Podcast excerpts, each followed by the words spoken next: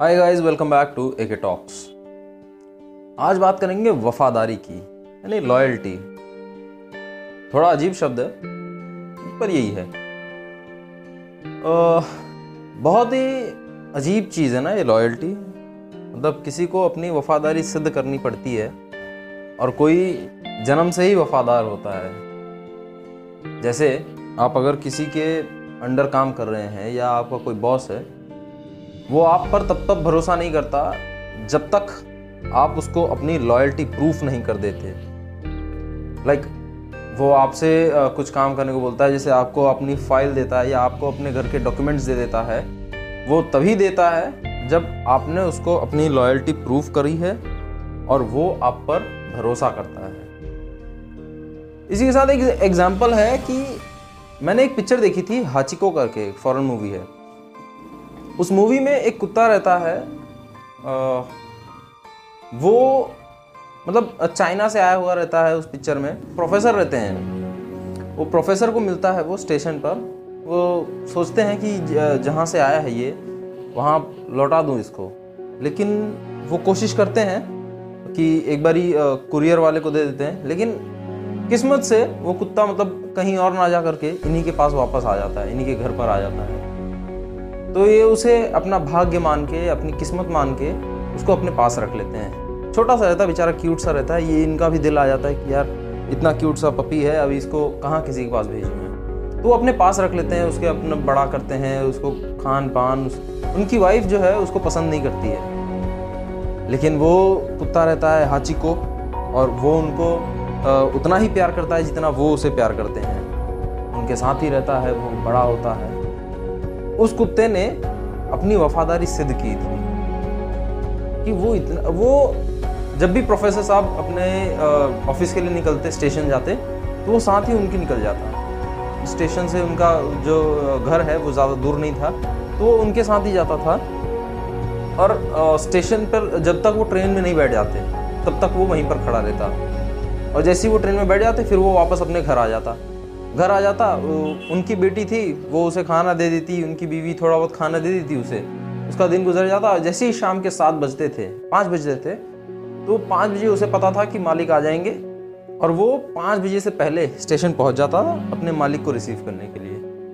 वो इतना अच्छा कुत्ता था कि उसे रास्ता दिखाने की ज़रूरत नहीं पड़ती थी और मतलब किसी ने उसे कभी मतलब रोका टोका नहीं और वहाँ के उस शहर के लोग हर कोई जानता था कि हाची को कौन है मतलब इसके मालिक कौन है। प्रोफेसर साहब को सब जानते थे अच्छे से। तो एक दिन होता है मतलब वो अपने मतलब डॉग को फेच कर रहे होते प्रोफेसर साहब, लेकिन वो फेच नहीं करता है। वो कई बार कोशिश की है, पर वो नहीं करता है। तो सोचते हैं कि लगता है ये नॉर्मल कुत्तों जैसा नहीं है फेच नहीं करता है। तो कई बार कोशिश करते हैं, पर नहीं करता है वो। एक दिन उन्होंने मतलब उसे बॉल फेंका और वो जा करके फेच करके ले आया। तो वो इतने खुश हुए, अब वो फिर ऑफ़िस के लिए निकले, गए ट्रेन से वापस गए और वो म्यूज़िक के भी बहुत अच्छे टीचर रहते हैं तो म्यूज़िक सिखा रहे होते हैं कि वो मतलब वो इतने खुश होते हैं ना, अपने जो कलीग्स रहते हैं उनके उनके साथी रात रहते हैं, उनको वो कहा उनको वो बताते हैं कि आज मेरे कुत्ते ने फैच किया, मैंने उसे बॉल फेंक कर दिया तो वो ये बॉल है, और वो बॉल लेकर रखते हैं अपने साथ। और वो इतने खुश होते हैं ना कि मतलब उनको खुशी के कारण उनको हार्ट अटैक आ जाता है।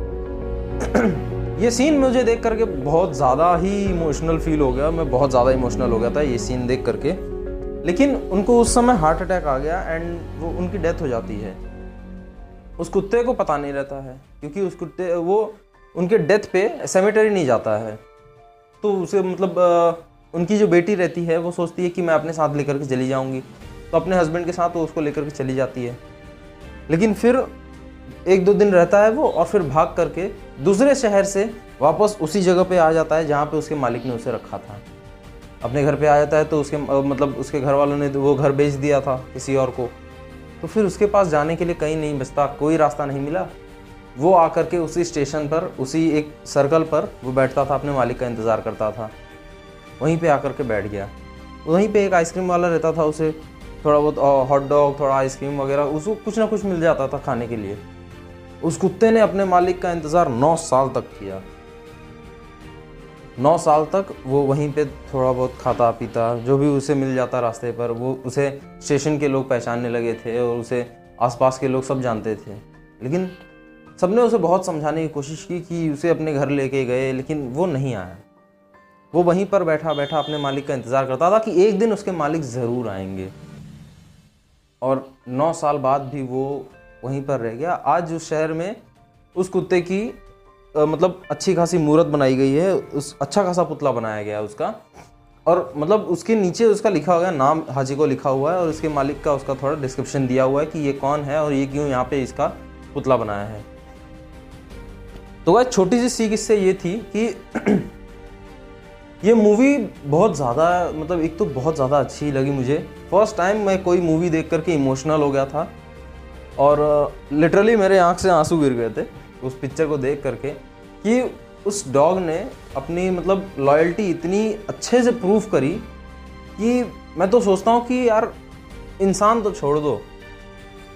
आप एक कुत्ता ही पाल लो।